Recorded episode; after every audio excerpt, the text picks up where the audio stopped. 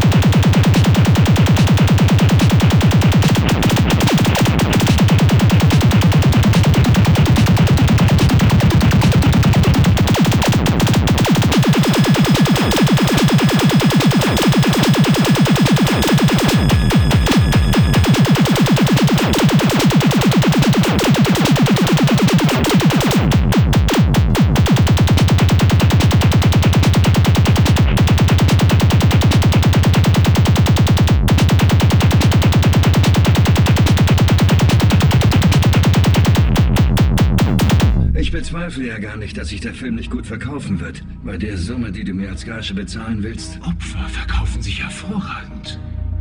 Hervorragend. Mit Opfern lassen sich die besten Geschäfte machen, die allerbesten auf der ganzen Welt. Das Opfer fühlt am meisten und es leidet am meisten.